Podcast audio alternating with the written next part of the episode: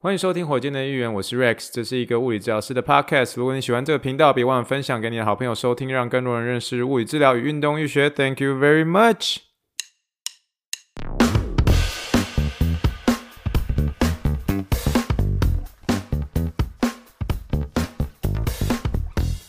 Morning, morning, good morning. Think big, dream big, and let's make it to the rockets。今天是二零二三年十二月十号，欢迎收听第一百六十九集的火箭队的议员。各位听众朋友，大家好，你好，你好，你好，好，咱来听一个气泡水的声音，来喽！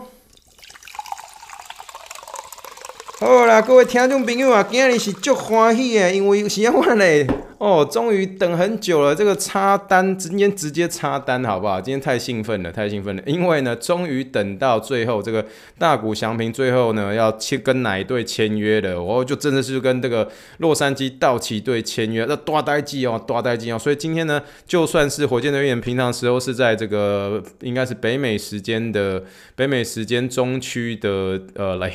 对不起，中区的早上，礼拜天的早上六点才。播放这个火箭的预言，台湾时间可能是礼拜天的一个晚上六点多，好还是九点多，好不好？但是呢，今天给他插播一下，为什么大代际哈，大代际，好不好？今天就让我们就因为这个大代际呢，好，咱来用这个气泡水，给大家来干几杯哦，干几杯。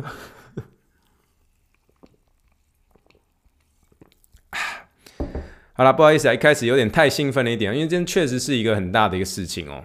但今天确实呢，至少是在我礼拜五晚上的时候，我跟同事都还在讨论这件事情，大家都在纷纷去讨论说大谷翔平有可能是跟哪队签约。但是在那个大概昨天，就是北美时间那礼拜五的时候，多半的人都集中在讨论是说有可能是跟蓝色的一个球队来签约，所以有可能是这个洛杉矶道奇队，但也有可能是多伦多蓝鸟队哦。那时候就是大家在预测这两支的一个其中一支啊，当然其他。呃，球队也是有这个机会，可是在我心中，我就觉得说不大可能跟多伦多。就是以我自己对这个我所这个透过报道啊，或是各式各样的一些新闻或是故事所了解的大谷翔平，我不觉得他会到多伦多里。为什么呢？我们在今天都会有一系列的简单的跟大家分析一下，然后来大家来看这个为什么大谷翔平其实跟道奇队签约事事出必有因的，其实也是可以看出一些端倪啦。但是我们今天在开始之前呢，我们还是要聊一下我们的听众留言时间啦，听众留言。好，当然这位是来自于 Spotify 的留言，也是来自于我们之前曾有看过留言的，来自台北的 Vian 啊、Vian。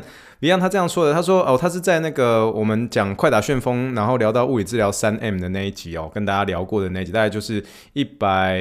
对不起，一百六十八集哦，一六八那一集哦。他这样说的。他说：‘Hello Rex，好一阵没留言，但我持续收听哦。有时听了会很有共鸣，想要上来留言，但是一忙就放弃了。这一集很励志，我很喜欢。各行各业中，只要愿意付出努力。”成为专业的人，不论手中有什么样的一个工具，哪怕只是基本的工具，都能够得到很好的发挥，最后赢得尊敬。自从听了你的节目，身边遇到受伤的人，我都推荐他们去看物理治疗。谢谢你总是无私的分享很多个人经验。虽然我是不同行，但是想要更有能力的帮助别人，目标都是一样的哦。来自于台北的 Vian 哦，再次非常感谢 Vian 的留言呢、啊。可是你留言非常开心哦，这个呃，尤其是特别听到是说你在这个。遇到一些人哦，有需要物理治疗的时候，给他一个关心，就说：诶，你是不是可以去看一下物理治疗师呢？让物理治疗师成为你的好朋友，同时给你健康上一个很大的帮助。谢谢你帮我们推销这个物理治疗啦。但是呢，呃，确实那那一集在那个快打旋风的那一集，呃，一播出之后，哦，得到一些回响，蛮开心的。尤其是哦，男生们哦，男生们一聊到这个以前的一些电动玩具啊，快打旋风、格斗天王，哦，整个就很热啦。哦、有一位听众传了一些这个快打旋风的一些影片啊，还有电动，都包括说现在已经到什么样的一个等级了。哦，实在是让我看了，就是很想继续回忆下去哦。为什么？因为真的是以前，哎，你知道，在那种。啊，高中、大学的一个时间呢，你真的有机会玩一些运动、运动游戏类啊、格斗游戏类啊，或是那种啊、角色扮演之类的那种游戏啊，你就觉得说啊，时间就很多。可是以前那些电动最后就变成一种回忆，现在好像呃，你知道到这个年纪，好像打电动就变得不是那么有那么多的时间，反而热情反而是 栽在一些写文章啊，或是唱歌啊，对不对？录 podcast 啊这些上面啊，就就慢慢的就好像比较少打电动。但是如果今天有一些以前的电动回去让我玩一下，我应该都还是想要玩一下，就觉得说想要回味一下哦。那还是要谢谢啊、这个 Beyond 的一个留言哦，因为其实呃我们在聊很多我们自己在专业的一个付出的时候啊，往往我们会有时候会把一些事情的焦点都集中在于说我们到底会什么事情，可是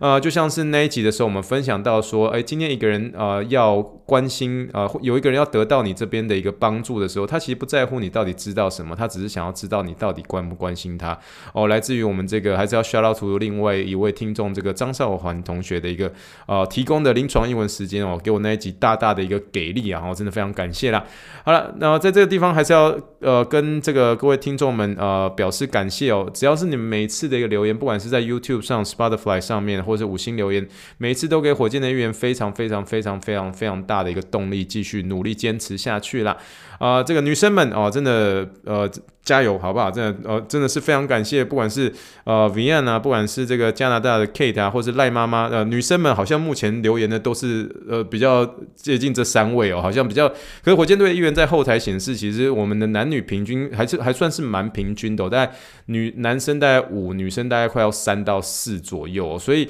呃，女生们哦，我真的是不要再潜水了。我知道我们这边男生很多没有错，但是女生也不少哦，真的给这个火箭队的议员来一个留言一下，让我们能够得到。大大的动力，继续的再把这个物理治疗给他坚持下去，这个运动医学给他坚持下去，啊传达给更多人认识这个物理治疗跟运动医学喽。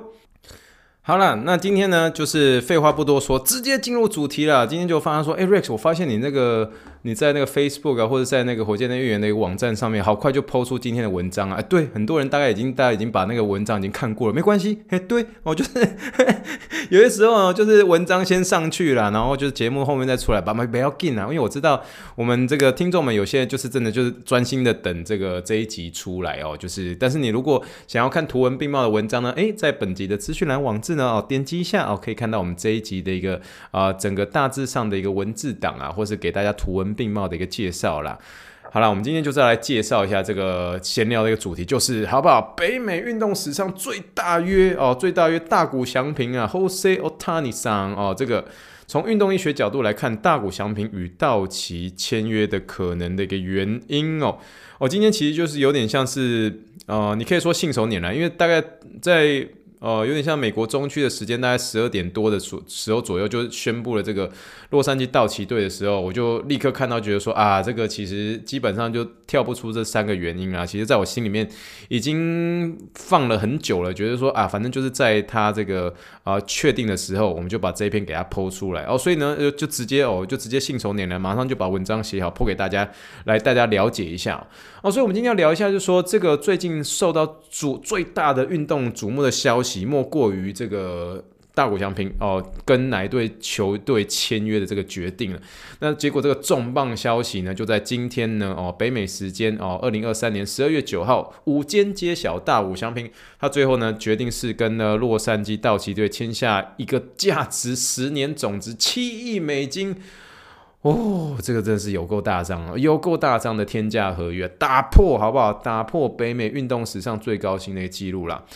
那这个重大的决定背后呢，说实在话，我们有时候聊到一些球队，像是实力啊、文化或是其他因素之外，其实火箭队一员就是带大家从这个运动医学的一个角度，或是物理治疗师的一些角度来看这个大谷翔平会跟道奇签约的一个原因哦。我们下面分做大概三个。我们今天其实虽然是说这个好像 Rex 好像在逐字稿在念那个文章，可是今天我会聊一些有点我们背后，包括我自己在比如说太空人的个这个专属医院，我们有时候会遇到一些情况，跟跟大谷祥平身为一个这个刚动刀的一个球员而言。我们常遇到的一个情况会有些些类似哦，那这些其实在 Podcast 版本上面才会有。那当然 Podcast 版本上面还有临床英文时间哦，所以这个是 文字跟这个这个 Podcast 版本不一样的一个地方哦。好了，那我们就先娓娓道来。那这三大原因呢，这个用运动医学的角度来看，这个大谷祥平啊会跟道奇队签约的原因一哦，原因一就是最主要的就是什么？就是道奇队的队医就是大谷祥平他主刀的一个医生呐、那我们都知道，大谷翔平他其实在二零一八年的时候有动过一次这个 Tommy John 手术啊，那时候动刀的医生呢就是道奇队的一个队医，他同时也是 NFL 这个洛杉矶公羊队的队医哦，Dr. Neil alatrash 啊，这个有些时候人家都呃在媒体中直接称家称他为 Dr. Neil 啊，那我们在这个地方我们就简称叫艾医生好了，因为就是他的翻译我们可以叫做说。尼尔·艾拉贾许医生嘛，那艾医生好了，对不对？那这位经验丰富的这位骨科医生呢，其实在美国运动医学界是非常享负盛名的。其实很多时候一些 NFL、NFL 的比赛的时候，他都会在场边，然后接受一些记者在访问，在讲一些球员的一个受伤的情形啊。那这位艾医生呢，他不单纯只是一些大名鼎鼎，包括 Kobe Bryant 也是 Tom Brady 的一个医生哦。那他同时呢，就是洛杉矶道奇队的一个队医啦。那他同时呢，就像我刚刚所说的，二零一八年为大谷翔平动啊，这个 Tommy John 手术的一个医师哦，那今年呢刚动的这个手术，呃，这个右手肘的一个内部支架手术 internal bracing 呢，这个大谷翔平是在九月十九号所动的。他目前术后的时间大，我我我们现在只在现在录音的今天哦，就是现在录音的这个呃台湾时间的十二月十号，美国时间的十二月九号这个时间，目前这个术后时间大约是十一周，快要进入十二周，我们就抓大概快要进入十二周好了。为什么呢？这个其实我是 我自己是有点职业病，就是我现在其实每次接到一些术后，因为我一天其实真的就有。确实不少一些术后的一些运动员啊，所以这种现在时间是什么时候，然后回推他的一个手术时间是多少，然后进入到哪一个哪一个数字密码里面，十二周十二周就是一个目前这个呃大谷翔平他刚动完这个内部支架手术的一个魔术数字这样子哦。那我们在这一集的一个部落格网志里面呢，我们就可以看到这位呃洛杉矶道奇队的一个队医 Dr. Neil 的一个照片哦，艾医师的一个照片哦，欢迎大家可以去点击看看。那所以你在这个时候，你可以听得出来说，这个艾医师呢，在呃大谷翔平的一个手肘恢复过程当中，不单纯只是二零一八年，也有包括是今年的一个九月的时候，九月十九号的一个时候，他给大谷翔平的一个手肘恢复提供了基本上是全力的一个资源呐。你可能会有一个问题，就想说，诶，那个 Rex 啊，为什么他明明是天使队的啊，为什么要去找这个呃这个洛杉矶道奇队的医生？诶。洛杉矶道奇队的医生，并不代表他就只只为洛杉矶道奇工作啊，对不对？因为这个这个这位医生，他有可能就是属于在哪一个骨科诊所，或者属于在哪一间医院里面。你可以大谷翔平，你自己希望你对于哪个医生，你信任是谁？哪个名医让你最有信任的？你自己也可以跳多球队去看这个人啊。就像是我在 TOKO 那个地方，很多人去呃，比如说这个休斯顿德州人队的人，很多人都跳出来去呃去看这个 TOKO，也有一些像是那个嗯。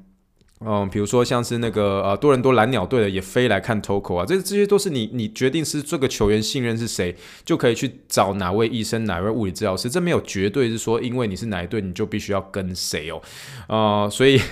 所以有些人常常会开玩笑，因为之前那个 NBA 的一个球员那个 Grand Hills，我们之前在这个呃火箭队议员也有分析那个一个 NBA 的一个以前的一个传奇球星，就是呃格兰特希尔 g r a n Hill，他那时候在魔术队遇到了一些很大的一些状况，魔术队出了。三大的一个纰漏，导致于他的一个脚踝整个有点像是，基本上有点是出了很大的一个状况，所以他在魔术那个时候就变得很糟啊，所以那时候在魔术队那边的一个队医啊，就那个时候就变得，你知道，就是。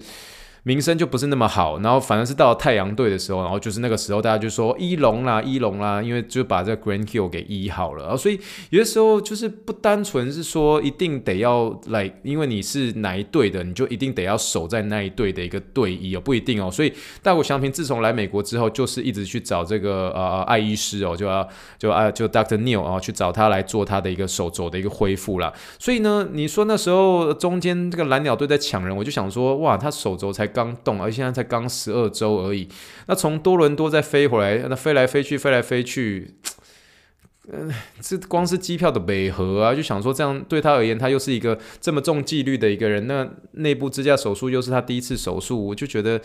你像像，所以这样这样子的跟客户跟外科医师的这种密切合作关系。真的是非常有可能是大谷大谷翔平最后决定加盟道奇的一一大考量之一啦。如果我是他，我也真的会这样子做一个考量，因为这真的是他第一次的一个内部支架手术了，而且这是纯粹内部支架手术，他不是第二次 TJ 哦，他是纯粹的一个内部支架手术哦，以韧带修复韧带，好不好？就是纯粹的韧带做修复，不是拿肌腱再把它换掉了，好不好？哦，这是他第一次的一个内部支架手术，所以这类型的一个大手术的一个外科医生，通常上啊都会指定他。后续的一个选手，呃，就带这位选手的一个物理治疗师啦。因为通常这些大医师，我跟你讲，大家真的真我我我讲实在话，我们包括楼上的一些医师，真的是在特别一些指定手术的时候，都会指定楼下的几位比较资深的一个治疗师哦，因为。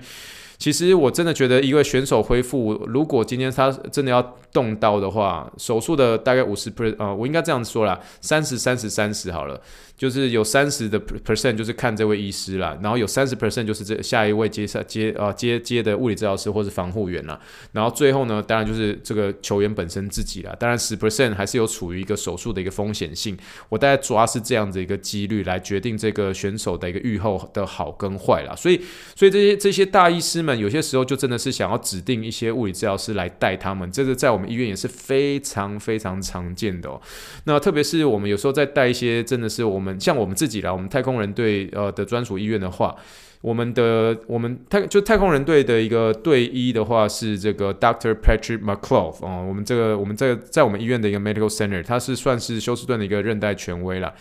那如果是他带的一些这个球员，就是动的一些刀，特别是一些这种韧带的一些刀，他多半都会指定几位这个治疗师来帮他带后面的一个呃手术的一些附件内容哦。那如果是休斯顿火箭队的话，休斯顿火箭队队医是一位叫做 Doctor Water Law，Doctor Water Law，。他有些时候也会哦，就是特别指定几位治疗师，像 Doctor Low 的话，我在 Togo 那边有带到几位哦，就是他那边动完手术后的一个医师啦。所以这两位都算是是你说一位是比较偏这个太空人，一位是比较偏火箭队的这两种。可是他们在后面的一个假设是大刀，然后特别是一些你知道就是呃我们叫做 Big Name Player 就大明星的那种呃球员的话，一定会指定哦，一定会指定。很少你看到这些大明星球员是给一些这种菜鸟级的呃物理治疗师来带。因为物理治疗师，毕竟这一部分的话，真的在一些比较大的一些球员上面，还是，呃，还是要，光是球员自己本身也会特别去去听这位医生所要指定哪位物理治疗师来带了，所以，所以。通常上，如果今天大谷翔平跟这位艾医师已经有这么样的一个密切的一个建立关系的时候，他一定会信任艾医师给他的一个物理治疗师哦。那所以这位这个艾医师呢，他所属的一个医院或是诊所呢，他是叫做这个 Kurland Job Institute 哦。那我们暂时翻译把它翻作是克兰乔布骨科诊所哦。我们这一个呃火箭队议员，我们其实有在这个今这一集的一个部落格网志有截图这个呃这个这个诊所呢，这位这个克兰乔布骨科诊所呢，他的。一个地区呢，都多半位于这个整个大洛杉矶的一个位置啊，所以你说大谷翔平有可能会这么没有效率的飞到多伦多，然后再回来洛杉矶做物理治疗跟复健，尤其是你知道吗？现在内部支架手术它还没有到三个月的一个时间呢。我像我我就像我刚刚跟大家跟大家所聊到的，他现在目前手术的时间是差不多十二周哦，十二周左右，这是一个很重要的一个魔术数字哦。我们后面跟大家聊到。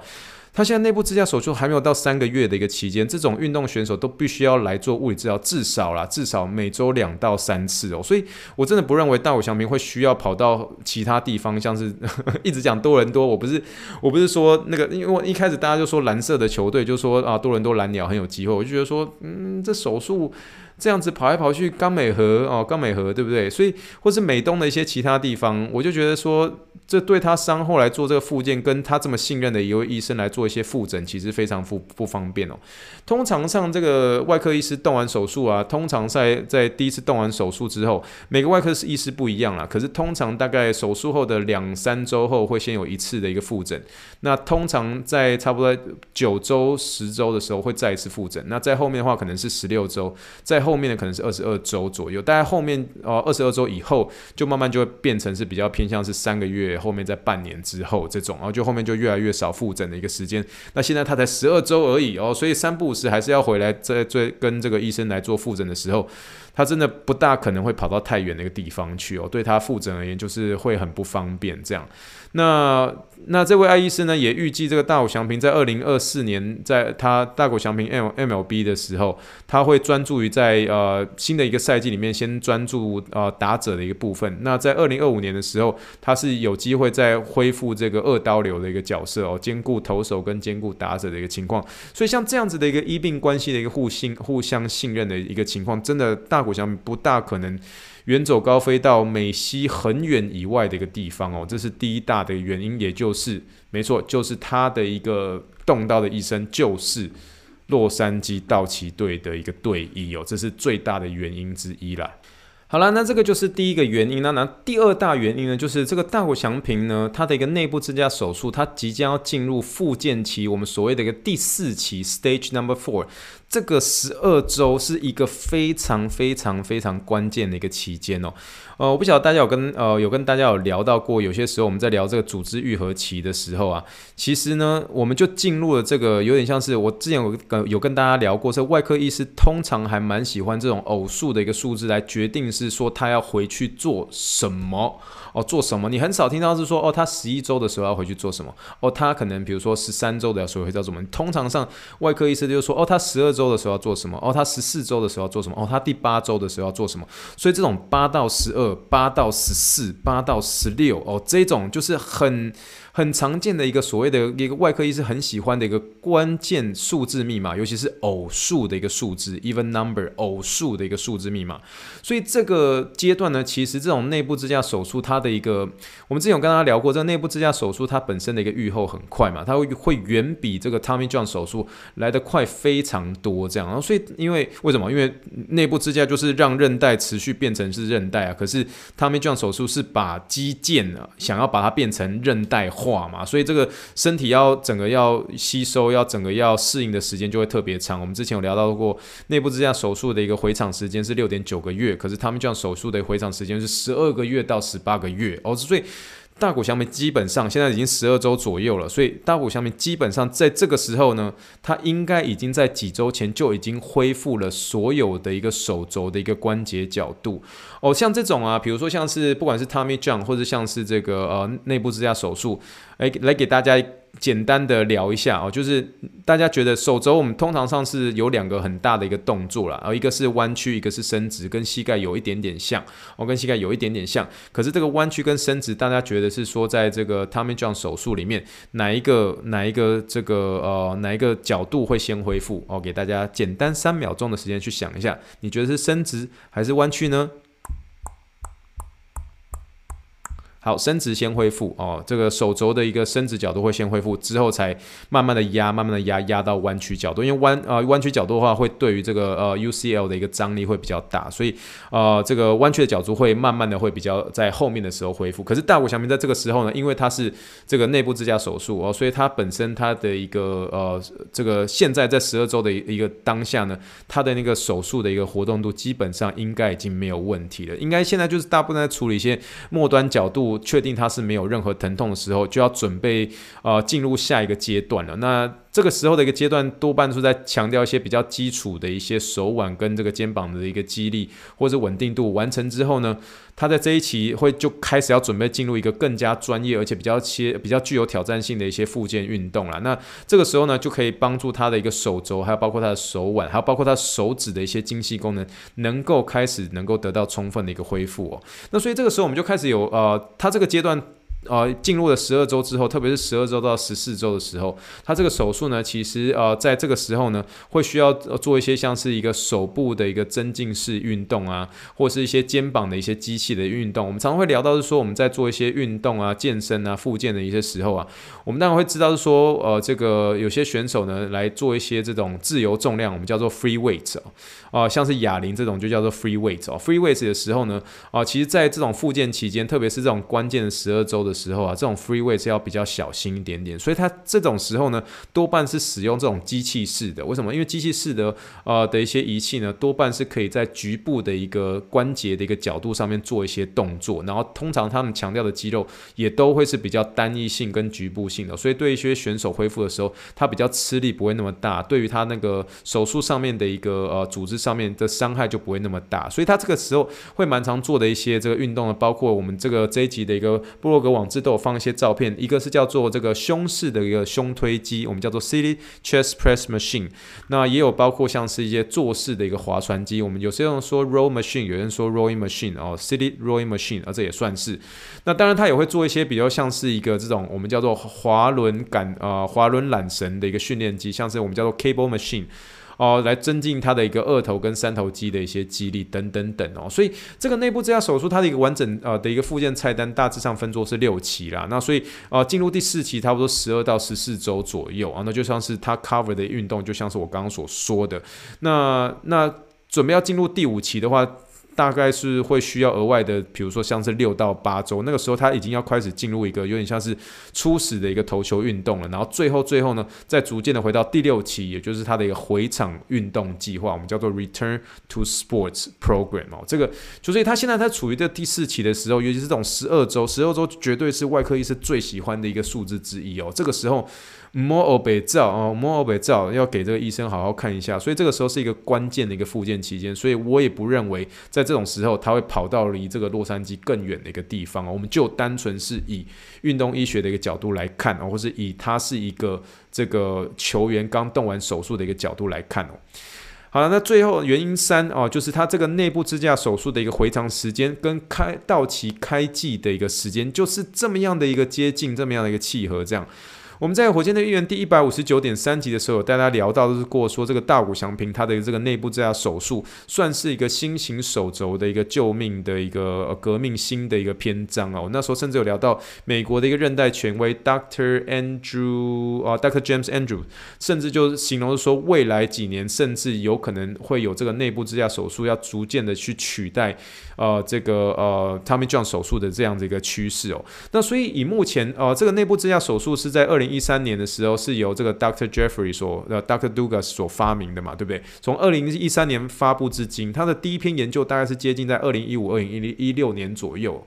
我时间有点忘记了，大概是一六年左右，我没记错的话，应该是二零一六年的第一篇研究出来。可是到目前为止的一个临床实证的估算呢，这个内部支架手术的一个预计回场时间呢，就是哦，就是六点九个月哦，六点九个月。所以考虑到这个手术的一个执行时间呢，它啊大谷它的一个手术时间是二零二三年的九月十九号，那洛杉矶道奇队明年的一个开幕战是二零二四年的一个三月三十号。所以这个九月十九到三月三十号，它总共的时间大概是六个月到十一天的时间。对不起，这真的是职业病，就是真的，我我有时候看到这个日期的时候，真的是每次就是会看到这个，不管是我的一个个案，他们的手术时间的时候，我就开始去算现在一个时间，就是我现在就是算的会比较快一点点了，就是以前就算的很慢，现在就算的比较快，因为已经像是小时候的一些数学这种感觉。但 anyway 现在我这个就是他的一个手术的时间到这个道奇队的一个开幕战时间，就差不多是。六个月半多一点点，就像是我刚刚所说的，他的预计回场时间是在六点九个月，就一切顺利的话，其实基本上就意味着这个大谷翔平他可以在就是二零二四年的三月三十号的一个开幕战，或者是在随后的当大概一个月的一个比赛中会登场哦，所以呃能够这样子为这个洛杉矶道奇队来出战，所以他这样子时间又契合，又离他信任的医生的意愿很近，看物理治疗师又方便，加州他也熟悉哦，离日本又算近。而且又给他一个安定的一个时间表，让大谷有足够的时间能够进行充分的一个康复，能够为这个新的球队的一个开季跟整个赛季来做好准备。所以你说总结而言呢？总结而言，你说当然大家当然会分析，就是说哦，这个道奇队也本身是一个具有这个竞争力的，因为毕竟队上的哦，队上的这个打击实在是非常非常可怕哦，非常非常可怕。可是呢，大谷翔平跟这个洛杉矶道奇队的签约，不单纯只是出于这个球队的一个实力跟这个文化上的一些考虑，因为毕竟加州嘛，加州这个日本人也比较多，华人哦，或者不是当然不会华人，加州的亚洲人应该这么说，亚洲人也比较多，整个文化会比较接近一些些啦，日本食物啦，然后又离日本又相对近，飞机也不会飞到太远，对不对？所以更深深层次的一个原因，我觉得还是要透过他这一次的一个手术的一个细节来去探讨，说为什么他最终呢会。这么样的有可能跟道奇队来做签约啦。那除了我刚刚所说的，他跟道奇队的队医有这种密切的一个专业合作，再加上他的一个手术进展，目前来讲好像看起来都还算不错，所以他预计回场的时间又跟这个球队的一个比赛时程又相当契合，而且他现在是一个这么关键的十二周，好不好？魔术式数字。临床上非常漂亮的一个数字，通常上十二周的时候，通常上假设是像是那个呃前十韧带的一个回跑的时间，回去回场跑步的时间也都抓在十二周到十六周的时候。哦，所以这就是一个魔术数字，所以这些种种的原因，再加上道奇队的口袋又够深，哦，对不对？除了他以外，还有 Mookie Betts 也是这个大联盟的前三大合约啦。那这样子天时地利人和的情况之下，你说大谷能不跟洛杉矶道奇队签约吗？其实这个是非常合理的。所以中间大家在说蓝色的球队，这个多伦多蓝鸟跟这个洛杉矶道奇，这其实嗯。这其实真的是用以一个人的角度去想啊，你去想要，你都刚动完手术了，你要不想不想离你的医生近一点？想啊，对不对？所以。呃，这个很很显然的是，道奇队绝对是大胜于这个蓝鸟队啦。所以呢，就算是带这家大家听完这一集呢，啊、大家能够认识用运动医学的角度来去了解说，哦、这个为什么大谷翔平会想要跟道奇来做最终的一个合约的一个签约的一个原因喽。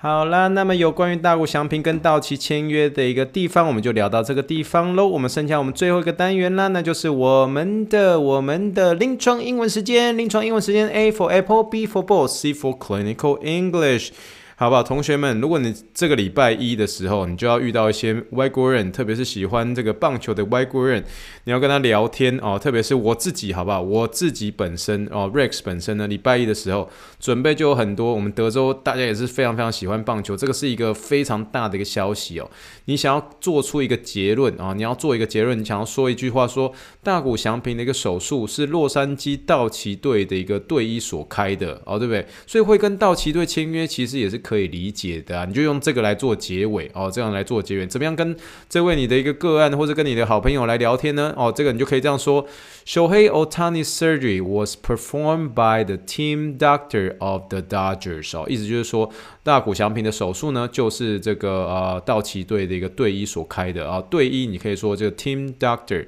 或是 team physician 啊，这也可以哦。这个洛杉矶道奇队有人讲就是说 the Dodgers 对不对？道奇队嘛，是吧？L 呃 D 呃 D O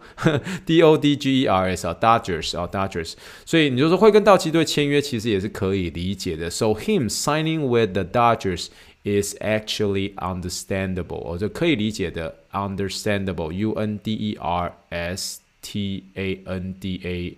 B L E，好不好？ 整句话你就会跟大家聊，就是说这个大谷翔平的一个这个手术呢，哎呀，就是好吧，就是道奇队的一个队医所开的，会跟道奇队签约呢，其实也是可以理解的喽，好不好？Ohtani-san's surgery was performed by the team physician of Dodgers, so him signing with the Dodgers is actually understandable，好吗？我们这个临床英文时间就带大家聊到这个地方啦，我们准备做结尾喽。火箭队一员哦，这这这样就是火箭队一员第一百六十九集，谢谢大家的收听。如果喜欢火箭队一员的话，帮我分享，或者寄听众信箱，或是五星留言，五星留言，五星留言来给我支持跟鼓励喽。Spotify、YouTube 都可以留言，欢迎大家跟我聊你们收听的心得喽。女生们加油哦，好不好？让我们相信过程，循序渐进，跳脱舒适这种逐梦踏实。让我们一起 Think big, dream big, and let's make it to the rockets。在线上收听，我是 Rex，大家晚安喽，Thank you